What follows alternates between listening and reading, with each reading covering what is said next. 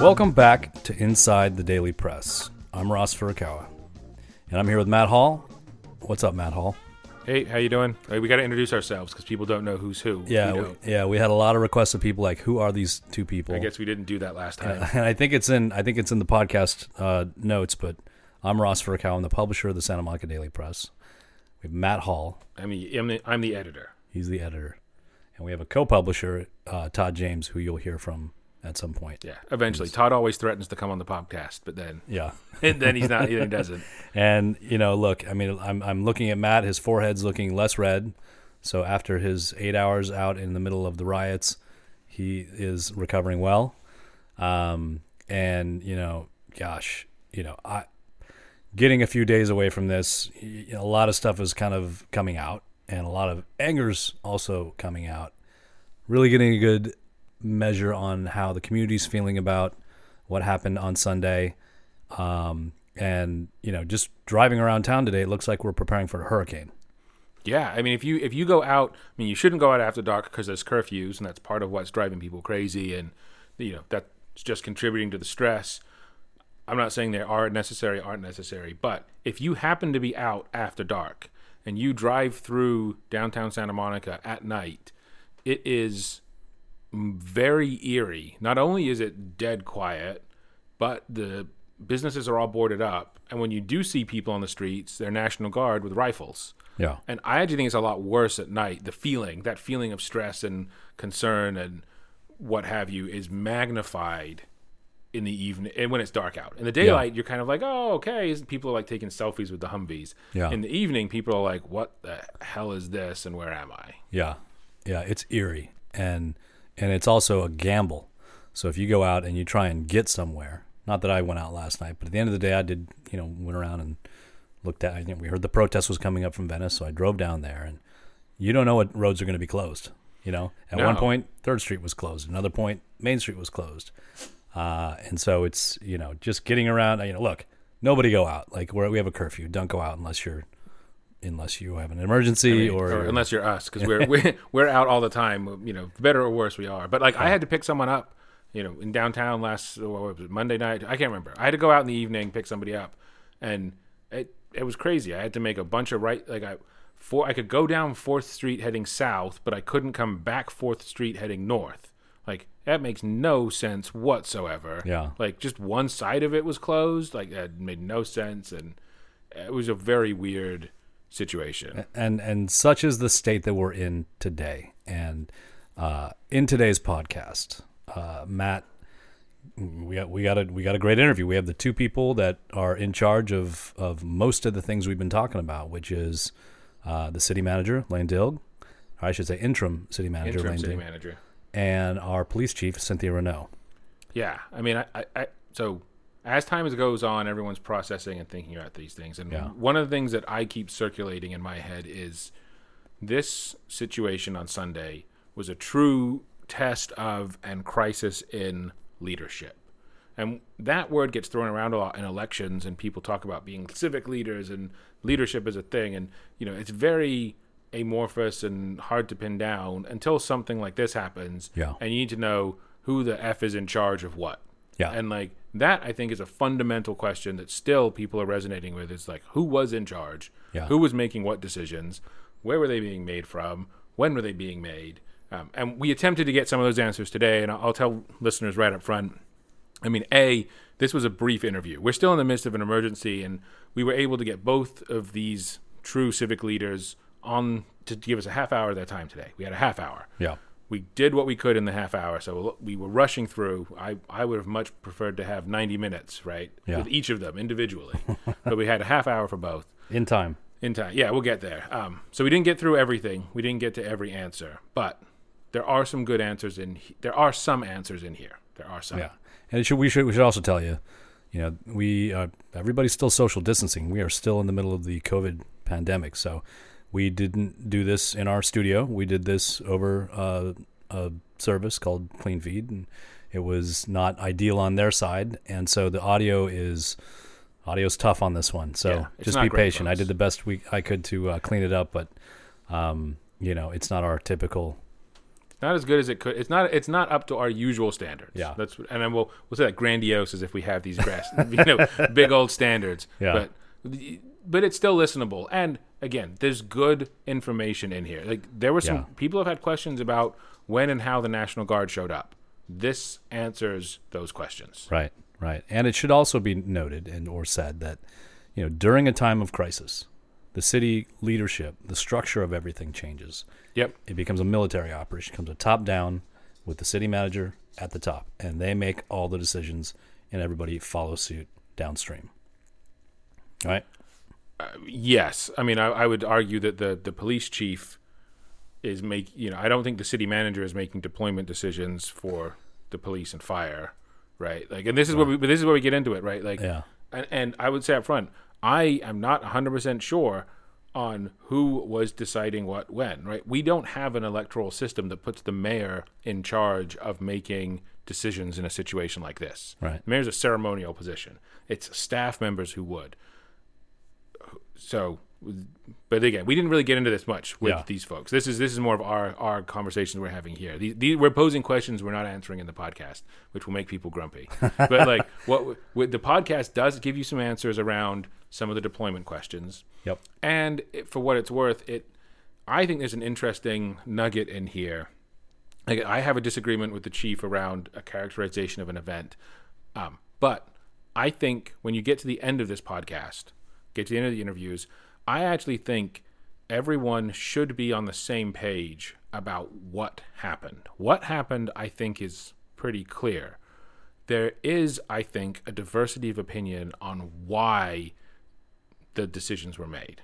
I don't know if I want to spoiler people now by telling them what I think. Well, you know, a quick synopsis is we had basically a three-pronged monster that came into our town. There was a peaceful protest, there was a angry protest, and then there was looting. Yes. Okay. I think we can all agree on that. Yeah, and we and I think that there is an agreement that the police department deployed resources to the two protests and not to the looting. I, I don't think that's really in that much of a question. They will say the chief did say they did attempt to thwart some looting and they they chased some people out of the mall and but you know at the same time Fourth Street between Broadway and Arizona was decimated. Right. So they didn't they didn't necessarily stop that. The question is the threat assessment that led the police to focus its put its focus on the protest and less on the looters. What was that threat assessment? And that's what that's I think the point of divergence. I think the police department believed that protest to be a vastly more significant threat than I believe sitting here right now, and probably as residents may have believed watching it via the helicopter Sure. and I, I think we'll have more discussions about that. I think there's more information that the police department is probably in possession of regarding their regarding their threat assessment that we haven't heard yet. This is we're only three days out. There will be an official after action report that's going to have a ton of detail in it. Yeah. But I do think that threat assessment is the current point of divergence Yeah. between the police department and the general public. Well, you know, there's some other really good nuggets in here. You know, when we were talking on uh, what was that Monday? Um, you know, there was this kind of disbelief, like, how did they not see this coming? And we didn't know if they had seen it coming. We actually stated, like, they haven't said to us, we didn't see this coming. Yep. Fact is, they did see it coming. They knew on Saturday night that this was coming, and she actually states that in the podcast. So that's something that's there's a lot that's kind of blended in there. But you know, after after Matt did this interview, um, you know, I listened to it in its entirety, and Matt obviously was was there, so he knows what everybody said, and and there's some things to pull out there. You know, there's some sometimes they go on for four minutes, and you know, finding that finding that really critical piece of information is is kind of key. Yeah. Okay. Yeah, you're right. Sometimes there are four minute answers that have a 20 second. Like, you know, this is what people want to know. This Yeah. is the question that everybody's asking us. and and but it's in there and you know i guess we could we could summarize it into a five minute podcast for everybody and may, maybe maybe that's a product we'll come to at a later date but for now we want people to actually Yeah. listen all the way through Yeah. So in the meantime, um, we're gonna get into this. Uh, y'all hang in there. Like I know it feels like we are in, uh, you know, like a hurricane. Sandy's coming, and everything's boarded up, and businesses. My gosh, businesses like local businesses. I, I don't even know what to say about that, except I have lots of friends that have them. Um, just like the COVID environment or the COVID uh, emergency, there's this question of whether insurance is going to cover this. Uh, you know, hearts out to those local businesses. We will be doing some things moving forward to help those businesses, uh, but just stay tuned for that. Um, what else? Anything else here, Matt? No, I think we, that's it. We jump in. Okay. So uh, Lane Dilg, uh, interim city manager, and chief of police Cynthia Renaud. Let's get into it.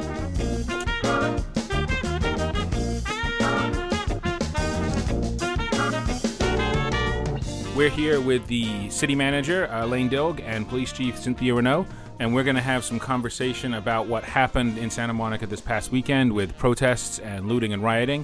Um, we do have some limited time here, so folks listening may hear some some may sound like we're a little bit rushed, but we are. But we're going to make sure we get as much information as we can out. So, with that said, uh, thank you both for being here. Would you mind just introducing yourselves so folks can tell your voices apart? So this is Lane Dilg, your interim city manager. And Cynthia Renaud, your chief of police. Great. Thanks for being here. Um, let's start right in. Uh, Chief, how do you grade the city's response to this weekend's activities? Like, give if you give it a A through F grade. Well, Matt, um, I think that uh, we didn't do as well as we could have, should have, or our community expects. We had many cases of individual successes, and uh, we had many cases of failures that, that I need to take responsibility for. We were faced with a unique situation um, with new tactics from people coming into the city to use a peaceful protest that then turned into some violent agitators and others who came in with the specific purpose of looting because they knew that we were we were completely expended and and and trying to deal with those those issues. Um, I can tell you that we owe it to our community to do better next time, me specifically, um, and that we have learned from the tactics that are being deployed in this particular riot to adjust and keep our community safe as this crisis continues. Um, I've been in previous riots in my 29 years in law enforcement. This one is not like them. Um, there are peaceful protests. There are angry representations against social injustice and systemic racial inequality that that can turn to violence. And then there's what we have right now, just people using that distraction to come in and perform wholesale looting against multiple businesses that they know no law enforcement agency can stand a person at every single business in their city to protect it. But, you know, SMPD needs to learn uh, and predict, um, learn from where we failed, and predict and make adjustments moving forward because we are still in this crisis, and our county and our nation is still in this crisis. Um, the media is replete with images of protests in Newport Beach, um, Los Angeles, Hollywood, just every city around us. So we are still in the middle of this crisis. And SMPD, like I said, um, prioritized life and secured and defended and protected life. We also lost in many areas. Moving forward into the next few days, we're using that to inform our response model so that we can work to keep this community safe in the coming days. Gotcha. Lane, how would you grade it? So, you know, Matt, I want to thank the men and women of the Santa Monica Police Department who are out every day keeping our community safe. And I want to echo um, the police chiefs uh, giving them a strong A. Um, I uh, was on the ground uh, with the police chief some on Sunday. I was um, in the public safety facility, and I also was watching the local footage that many of our community members were watching. Um, the, the training and techniques of our Santa Monica Police Department are extraordinarily strong, and the individual tactical decisions that they were making for our city overall and individually on the street um, were challenging and complex, and I thank them for their service. I give them, um, a, again, an A for keeping our community safe. There was no loss of life in Santa Monica. Um, we regret every business that was lost, um, but we uh, strongly believe that the primary um, purpose of our law enforcement team is to keep our community safe, and I'm deeply grateful to them for all of their efforts to do so. Gotcha. So you, you mentioned tactical decisions. Let's start at the top. What did you guys see Sunday, starting Sunday morning? When did you think there was a problem? Um, how were decisions made on where to deploy officers? So, Matt, this is um, this is Cindy. We actually need to go back to Saturday night if we want to talk about when our decision making started. So, civil unrest kicked off Thursday and Friday in downtown Los Angeles, um, in the Hollywood area, and we saw the civil unrest and the violence that was occurring there. Leading into Saturday, that became a different story because it turned from violence and, and, and, and civil unrest, which was still occurring, but there also became this issue of mass looting. Santa Monica sent resources through mutual aid to Beverly Hills. We were very engaged there. I had two captains report into work Saturday night to manage that event. And at 10:30 at night I had a conversation with the two of them and they said, "Hey, this is different. This is there is a civil unrest component and there's a violent component and there's this new thing where there are people coming in coordinated caravan cars by checking social media to see where police officers are deployed, and their, their sole intent is to loot. So we adjusted our tactics immediately. We called in um, officers and overstaffed our department for Sunday, and we were prepared with a large contingent of officers for Sunday. Now, keeping in mind, the only specific information and the only specific intelligence that we had about the city of Santa Monica was that there was going to be a non-violent protest on Sunday.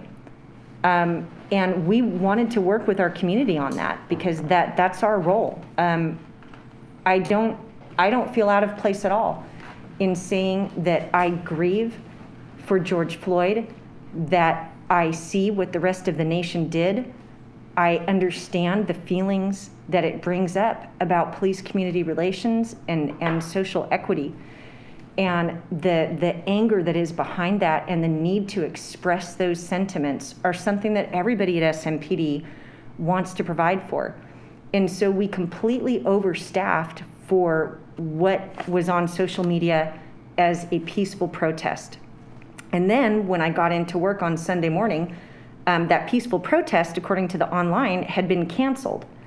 Uh, but even with that, um, my staff before Sunday morning had put in a call to our LA County um, area for mutual aid and put them on standby that we were we were um, we had a peaceful protest planned. Um, we had a briefing um, at 11 or so, uh, probably 11:30. Finished the briefing and deployed our, our resources out into the field. By 12:15, our officers in the field were calling us um, at the command post saying that this felt different.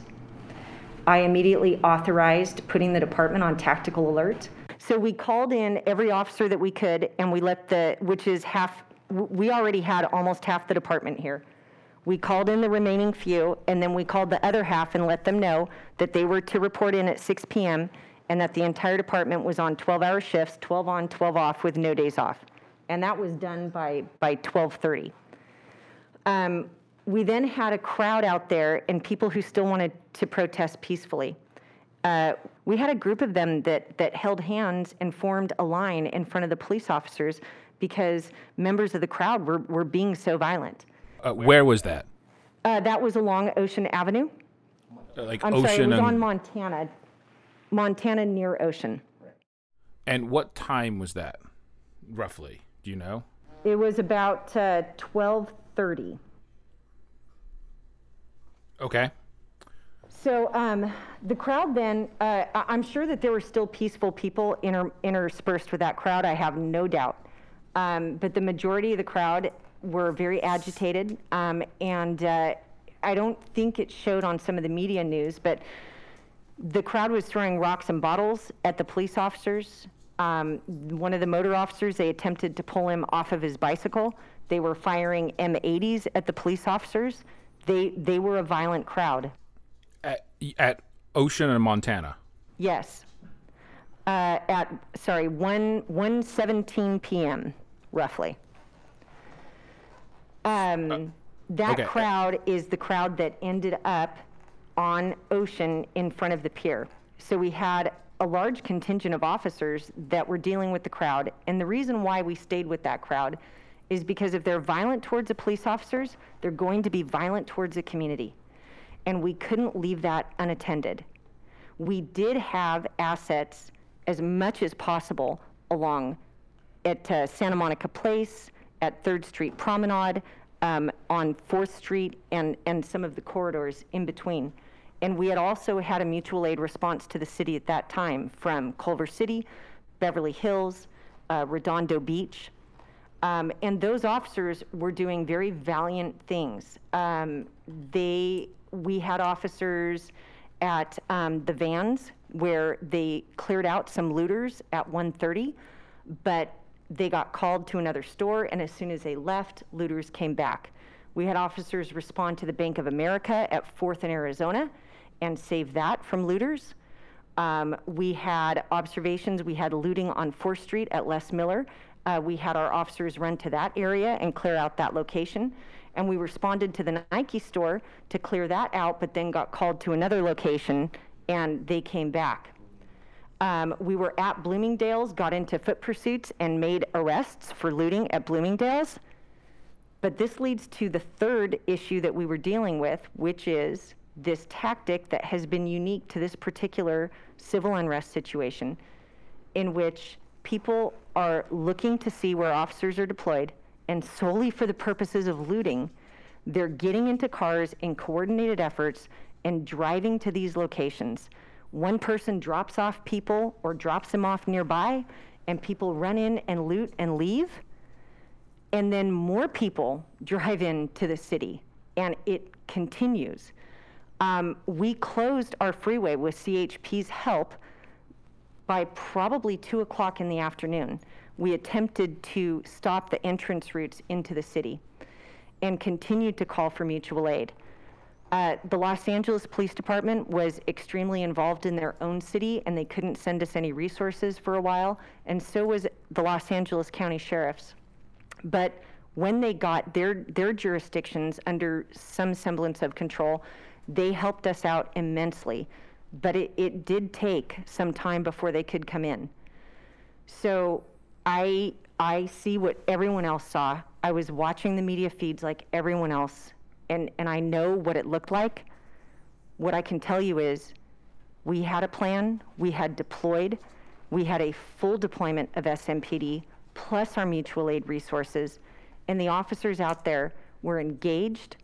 They were uh, they were taking rocks and bottles. They were making um, they were making impacts. They were uh, in pursuit of looters.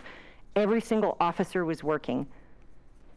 But with these car loads coming in, the number of officers is what we have, but the number of suspects coming in kept growing and growing and growing. Sure. So let me And say a couple if things. If I can speak to that a little bit as well. You asked earlier um, a- about a letter grade, as um, a- as though we were, you know, uh, judging a, a test here, and, and I want to speak to that a little bit because when you look at this overall situation, there there was an extraordinary challenge in that, as the chief mentioned, there was a peaceful protest, and we support and amplify those who are calling for structural change in our society. There were individuals within that protest who were violent and not law abiding. Um, and then there were organized, synchronized looters coming in and taking advantage of the fact that our law enforcement resources were deployed to address the protest. With all of those things combined, the strategic calls within the public safety facility at the mobile command center and on the ground by the individuals were extraordinarily complex and difficult. And there's no question that the Santa Monica Police Department that we will continue to do after action to determine exactly what happened, to review it, to learn from it. Um, but at the end of the day, we really do um, want to express support for the men and women of the Santa Monica Police Department who were working so hard to keep this community safe, to make sure that there was no loss of life in our community, to protect our community's most valuable assets, um, and to ensure the public safety overall. And with, with all of that, it is an extraordinarily complex situation, and we want to be sure that the community knows that the priority at all times is public safety. So this was um, a very difficult moment for our community. It was a very difficult day and night for our community. We are committed to continuing to protect the public safety, continuing to reflect on that day and, um, and the response and, and our efforts going forward in the days and weeks to come, but also to engaging the community in the recovery that needs to happen. So, um, working together with the businesses that lost property to try to help them to recover, but then also working with our community to move us through what is essentially the combined effect of three different uh, major historic emergencies a public health emergency, an economic emergency, and then a, um, a moment in our society where there are many calling for structural change to our governmental and social systems. And as we look at all of that together, um, what we are looking for is community engagement to bring our community forward together. And that is the area where I believe that as a small city, we have a tremendous amount of opportunity to work together um, to determine what, what is it that we are rebuilding in this moment. And Matt, if, if I can add something there, I am. Um, my officers did a Herculean effort that day.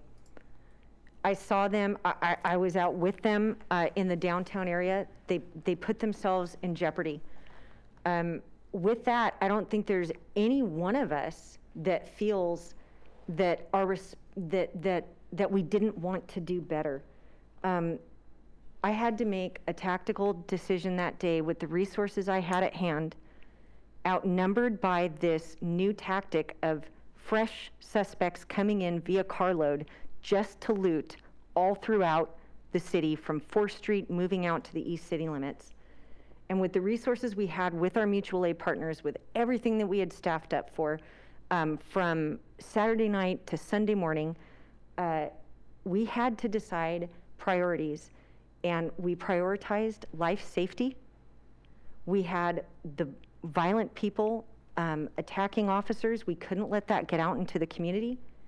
And we also had officers staged in the downtown area to prevent looting, and they did prevent looting. But with that, we have the painful reality that we knew we weren't going to be able to save every storefront or every business. We planned for it, we did everything we could to protect lives and businesses in the city, and our community sustained damages. Every broken window, fire, and loss of goods hurts. I was watching the media along with everyone else, and I can understand the perception because there were certain things shown. And I know, Matt, that you were going through the city on your bicycle. And I'm sure that you have perceptions of so many physical areas in the city where police officers were not present police officers were present in several other locations and did stop a mass amount of looting. But even with that, we still lost businesses. And to them, we apologize. Uh, every officer worked as hard as they could that day. Sure. And so, if I can, let me tell you what I saw, right? Because the information that you've you've just described, particularly about the Montana and Ocean folks, is not what I saw. And and what I what I saw creates a very different impression, right? So let me let me walk you through it. I was out starting at 11 a.m. at Ocean and Montana, and I watched the crowd grow, and I watched them protest for many hours. Well, I many hours, about an hour. They were peaceful, and I did not see at any point someone assault an officer touch an officer. What I did see, there was one individual who did at one point, there was a caravan of police cars that came down the street. One individual stood in front of those caravan and yelled at them. As the pr- protest moved on, they covered Ocean. They clearly obstruct the street. They were passionate. I didn't see any police on Ocean. What happened was, after the sort of climax of the protest, they tried to move north on Montana. And there was a skirmish line waiting for them of six to eight officers. And then another contingent of motorcycle officers showed up. That line formed. Those protesters were passionate. They yelled. They were uh, yelling obscenities at some points, but I did not see any act of violence. I didn't see anything thrown. I didn't see anyone touch an officer. I did see those people line up and hold hands, but when they lined up and hold hands, that was early in that situation, and that was before they got intense in an officer's faces. And I, I watched that whole interaction go down, and I thought, all right, it's intense but peaceful. And then the officers bugged out. The officers all pulled out of that location and went somewhere else right around 1:30 because I was on my bicycle. I got calls and texts that said Santa Monica Place is being looted, and I was able to get from like I said, it was 1:30 when I got that text. At three o'clock, I was in the mall with the looters, watching them loot, essentially uninterrupted. Now I hear what you're saying. Officers may have been in and out, but at three o'clock there was lots of looting happening, and and then I saw a large column of officers 50 to 100. It's hard to tell because they were on multiple levels of the mall. They marched through the mall en masse, flushed out all the looters. Those officers then lined up, uh, pointing towards the promenade. And I was like, I thought, all right, this is over. There's the show of force. Those officers are taking care of this.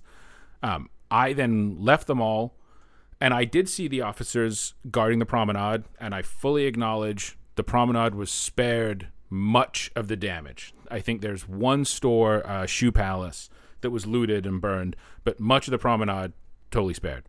However, I then got to Fourth and Broadway and was like, "Holy crap! This is a full riot." And I watched uh, a contingent of motorcycle motorcycle officers pull up, scare some looters away, and then ride away again. And of course, the looters came right back. But as I rode around between second and fourth, between 3 and 4 p.m., I didn't see a single officer along those streets. And I saw people being beaten in the streets. I, I did see those caravans of looters coming in, absolutely. But what sticks in my mind is where did those column of officers from the mall go? Because they I was there with them and they didn't follow me onto 4th Street and there was a lot of them. And it seems like they were uh, repositioned east to watch the watch the protesters or reinforce that skirmish line that formed in front of Tongva Park.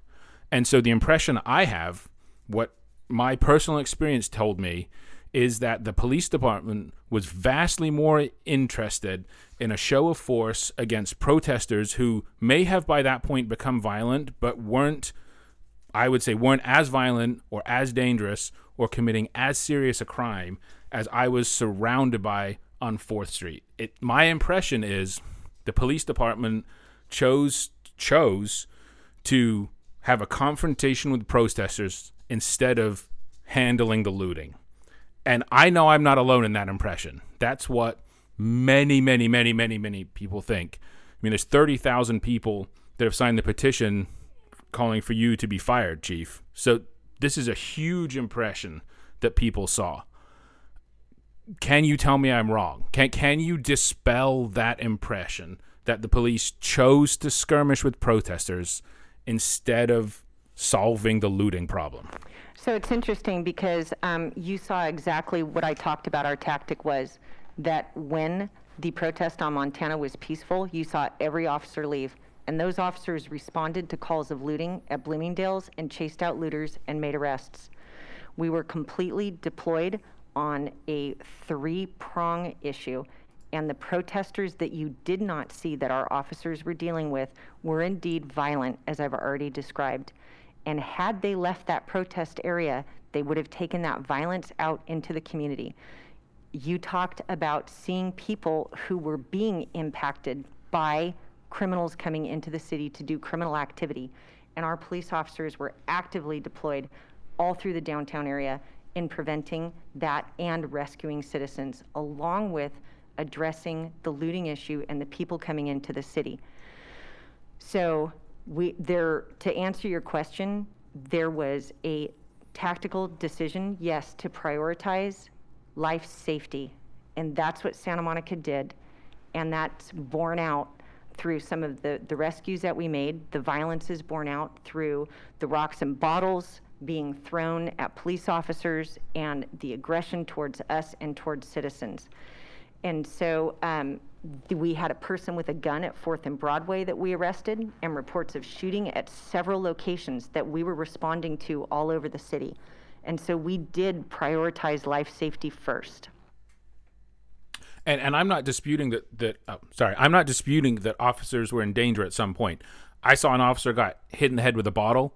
Um, I was near a store for a significant portion of time where the owner appeared to be shooting at people, or at least making sounds that sounded like he was shooting at people, and people were scattering.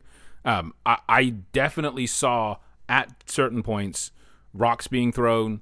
I saw, like I say, saw an officer got hit in the head with a bottle. So I did see that, and it, what I'm hearing, I guess, what I'm translating your words in my head. What I'm hearing is that the scale of the problem was so large that it was, in your determination, impossible to save everything, and that I, I, I think we're using different words, but I think we're describing the same situation. You felt the protesters at Ocean and call it Colorado, like by Tongva Park and the pier. You made the determination that that protest was a significant enough threat that it posed a greater danger to life and property than the activities that were occurring on 2nd and 4th. Well, you know, they burned two cars in the area. Um, they attacked the courthouse and tried to set it on fire. We, we had to use a fair amount of our resources to try and contain that crowd so that that violence didn't leak out. And that led to that third problem that I talk about with people coming into the city in vehicles specifically to loot. We had mutual aid fully deployed. So Santa Monica Police Department was fully deployed, but as I said before, we had immediately, we had resources and police officers from Culver City, Beverly Hills, Redondo Beach. I saw Santa Ana. Yes, Santa Barbara County Sheriffs, Santa Maria Police, this was on a daily basis, the Santa Monica Police Department protects this community and we handle crisis and we're prepared for that. This was an unprecedented scale that had a three prong issue to it. And Santa Monica is not alone in, in struggling to have a certain number of officers, as many as we could possibly get, deal with an outnumbered and continually flowing in suspect population. And we're not alone in that. As, as you can see, um, several cities had, had buildings burned down and substantially more damage and looting than Santa Monica did. But even with that, as I said earlier, every business that was lost is a loss. And SMPD did, and our mutual aid partners did everything that we could to protect it. Um, there's, there are so many businesses and storefronts in this city. And at the end of the day, even in all of Los Angeles County, only a certain number of police officers. It was us, it was all of our mutual aid partners. It was an all out effort with the priority on saving life. When was the National Guard called? And Matt, if I can uh, speak there as well, I think, you know, I, I want the community to know that we as a city and we as a community value peaceful protest not just as important, but as integral to who we are as a democracy. The right of people to have their voices heard is paramount to who we are. and we support and protect that. And that is part of what SMPD was out there doing that day. The, the challenge that was encountered was this organized, synchronized um, looting effort that, that changed the dynamic in a significant way and the, the multiple ways in which public safety became at risk, as well as many of our most important civic structures and buildings. And putting all of that together, I think there's no question that we need to continue to have community conversations. And we will continue to look after action, particularly as we look at our mutual aid partners and continue to draw information from across the region and from what happened in Santa Monica on Sunday night. But I do think that that moving forward, um, we, we do need a conversation about that. And there, there obviously are a lot of people who saw different vantage points of this particular night, and it's a night in our history. So, um, you know, this this will be part of Santa Monica's history. I think the way we move forward from it is one of the most important things here. How do we as a community move forward from it together? And particularly importantly, as a small city with shared values, how do we articulate those values and work together um, to, to work on ways that we can live up to them and continue to do the competing and difficult work sometimes of keeping our community safe and protecting lives within the community as well as protecting the right to peaceful protest. And that is, um, that is an ongoing challenge. It's a challenge playing out across the country. Um, and, and like I said earlier, I, I just want to send um, my gratitude not only to those who were peacefully protesting and are working to try to bring structural change in our society, but to the men and women of Santa Monica Police Department who were on the ground in extraordinarily challenging circumstances trying to make decisions that would save lives in our community. And let me follow up on that real quick. Uh, are is are peaceful protests welcomed in Santa Monica today? Absolutely. You said we, so yesterday there was protesters going up and down Venice and Abbot Kinney in various places. They were by all accounts peaceful and at multiple times SMPD established barricades, skirmish lines, significant presences on the city's border that prevented uh, anticipated those protesters coming this way and at minimum discouraged it and probably prevented it. Like that doesn't seem to jive with the idea that peaceful protest is welcome.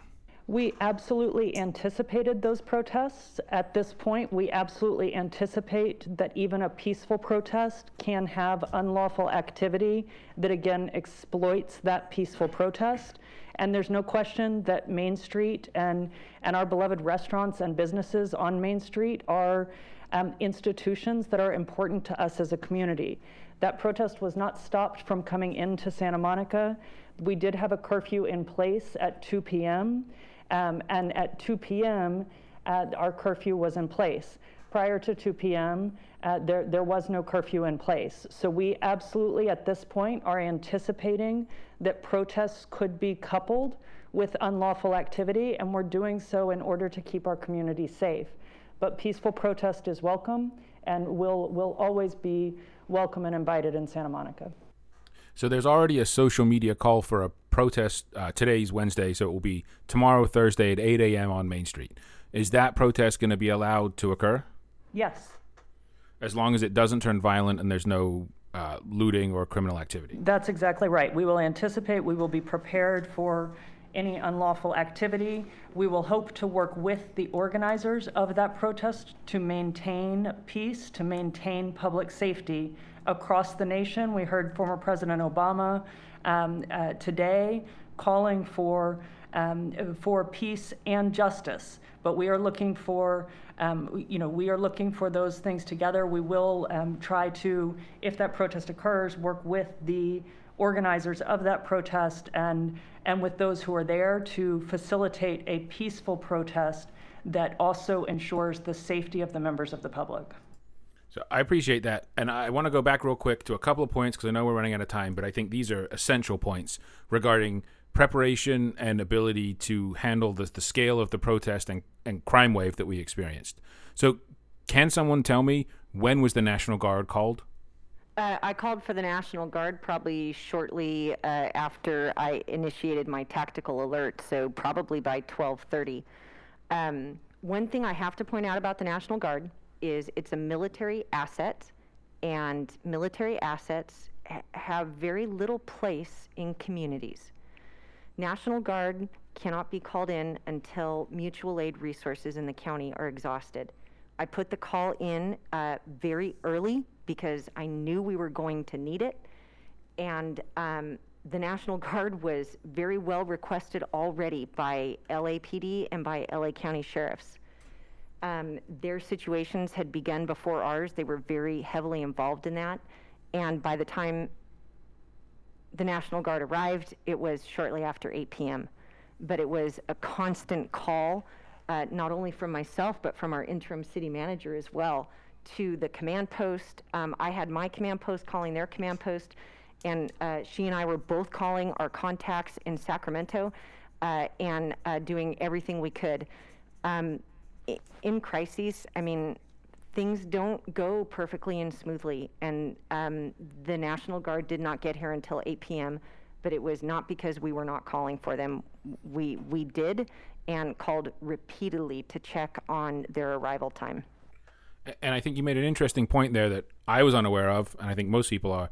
In order to bring in the National Guard, you have to have exhausted your calls to neighboring agencies. There is an LA County mutual aid system that the sheriff's office brokers, and there are specific protocols in place that um, uh, that detail all of this, and it, way too voluminous to me for me to go over now. But Sure. military is a last resort in in in a community of of of people living. And if I can speak briefly, Matt, to the National Guard, what the National Guard uh, does is it simply protects buildings like City Hall, iconic locations like the pier, and provides a strong presence there. The, um, the police work that is being done continues to be done by the Santa Monica Police Department and their mutual aid partners. So the, the National Guard is a strong presence that allows us to deploy resources, which are important to making those tactical decisions in order to promote the public safety and maintain the right of peaceful protest. So, um, so the National Guard is, is not a police force. They are um, stationed at various locations to allow deployment of our resources um, to ensure that, that policing can be done in a manner that is safe for all. And one of the things I'm not sure we've said on this call, but I do want to be sure everyone hears loud and clear, is that the, the top priority is to protect human life. Um, it's to protect the community, and, and that, that was very much done on Sunday night. So that is, um, um, that is the primary objective, and to have our police officers deployed in a way that they can a- interact in a positive, in a calm, and in a peaceful manner um, with everyone across the board, um, protesters and uh, members of the community alike. And the National Guard supports that by, um, by protecting certain assets without, uh, protecting certain community buildings and, and institutions. They do not actually do any police work. I understand that, and and I should also say in regards to the protecting of human life, I understand that that was done well, right? People weren't shot in the streets. They could have been. Um, they weren't, neither by police nor by the other looters. And I should also want to say regarding our police officers and their response. At one point, when I was in the mall, I was taking photos, looters, what have you. Um, a Santa Monica police officer popped out of the Bloomingdale's, fully armed, gun in hand, couple of feet from me, and it was certainly like a clenched butt cheeks moment, probably for both of us. But he didn't point that gun at me, and this may open up the whole discussion about racial bias, and I understand that. But he didn't point that gun at me. He didn't immediately resort to violence. He popped out of the window, told me to get the hell out of there, and I did.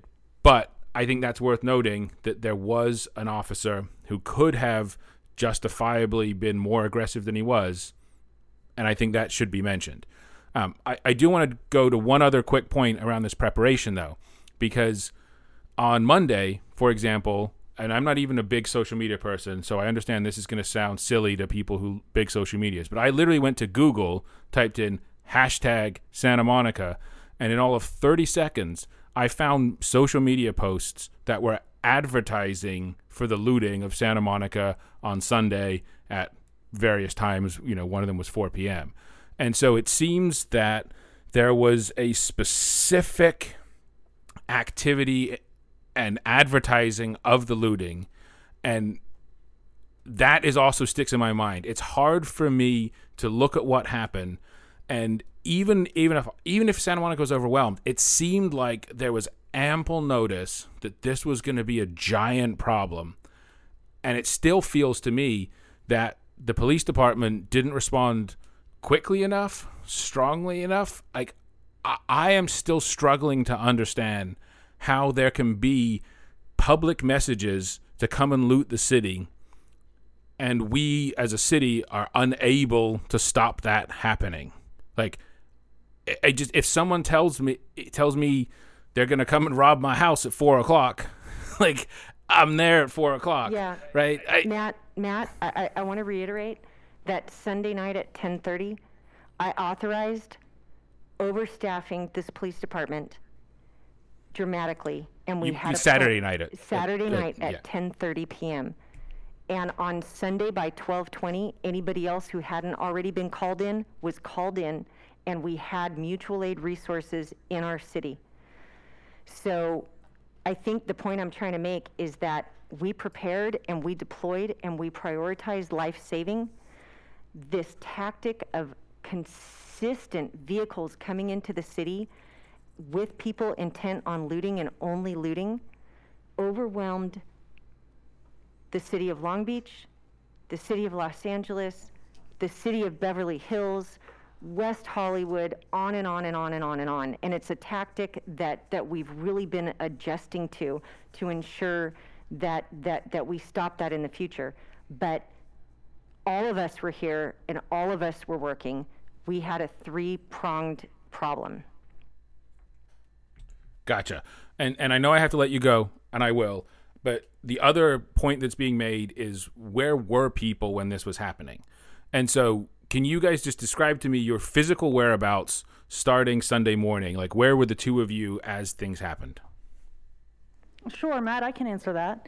Uh, I came into City Hall and then walked the protest um, and uh, was with the protesters briefly. I, uh, after that point, after I came back, um, and as things were growing, I was in um, City Hall. At, at one point, I was in my office, and there were protesters outside City Hall. Um, I was in the public safety facility um, for, for much of the day. I was at the mobile command post during parts of the day, um, and I was out on 10th Street with the chief and Captain McLaughlin uh, in a car looking at the situation and the response and our mutual aid partners um, uh, later in the evening. So um, I was in many locations. And I was physically here as well, both um, at the station for the briefing, um, out in the field with the officers, heavily at the command post with uh, the tactician who was directing the response of um, officers with uh, the, some of the violent crowd. And then I was out in the field with my officers all night. Um, I didn't leave until Monday at 9 p.m. And Matt, And- I think if, because we do have to go, if I can um, also say, I think the, the question of where we were, uh, I- or where, uh, where were you is an important one. I think the question for our community is where are you going to be going forward? So we know that we need um, to continue to do after action, to continue to look at the actions of Sunday to make sure that we learn from them as we always do, that we move forward and we move forward as a community. So you mentioned your individual experience. We will continue to hear from individuals about their individual experiences, and we, we take that very seriously. I think we also, as a community, have continuing difficult work to do to address why people are in the streets across our country engaged in these protests, what we as a city and as a community are going to do about it to bring about the structural change that people are calling for, and how we're going to build together not just an economic recovery, um, but a community recovery that brings us together and that unites us in the goal of moving forward um, to be the Santa Monica whose values we have always represented. And Matt, if I can add to that, I'll Yep. speak on behalf of the Santa Monica Police Department and say that we're extremely frustrated with the businesses that we lost. We're happy that we had no loss of life, uh, and we look forward to working with the community to rebuild. Gotcha. And I, I know our time's up. You, you guys are going to go. So I want to say thank you for being here. I do appreciate it. I appreciate you guys taking the time. Um, and hopefully we'll have some time to talk about this stuff again in the future. Thank you, Matt. Thanks, Matt. Thanks for joining us today on Inside the Daily Press. Make sure to subscribe to this podcast wherever you listen to your podcasts, whether that be Spotify, Apple Podcasts, or elsewhere. Music for the Inside the Daily Press podcast is brought to you by The Brig Band. The Brig Band is an LA jam band that has been playing live since 2002. Regular members and guests have played professionally with everyone from Miles Davis, Herbie Hancock, and Stevie Wonder to The Doors, Fishbone, and Steely Dan. To find out where and when you can hear them live, head to thebrigband.com.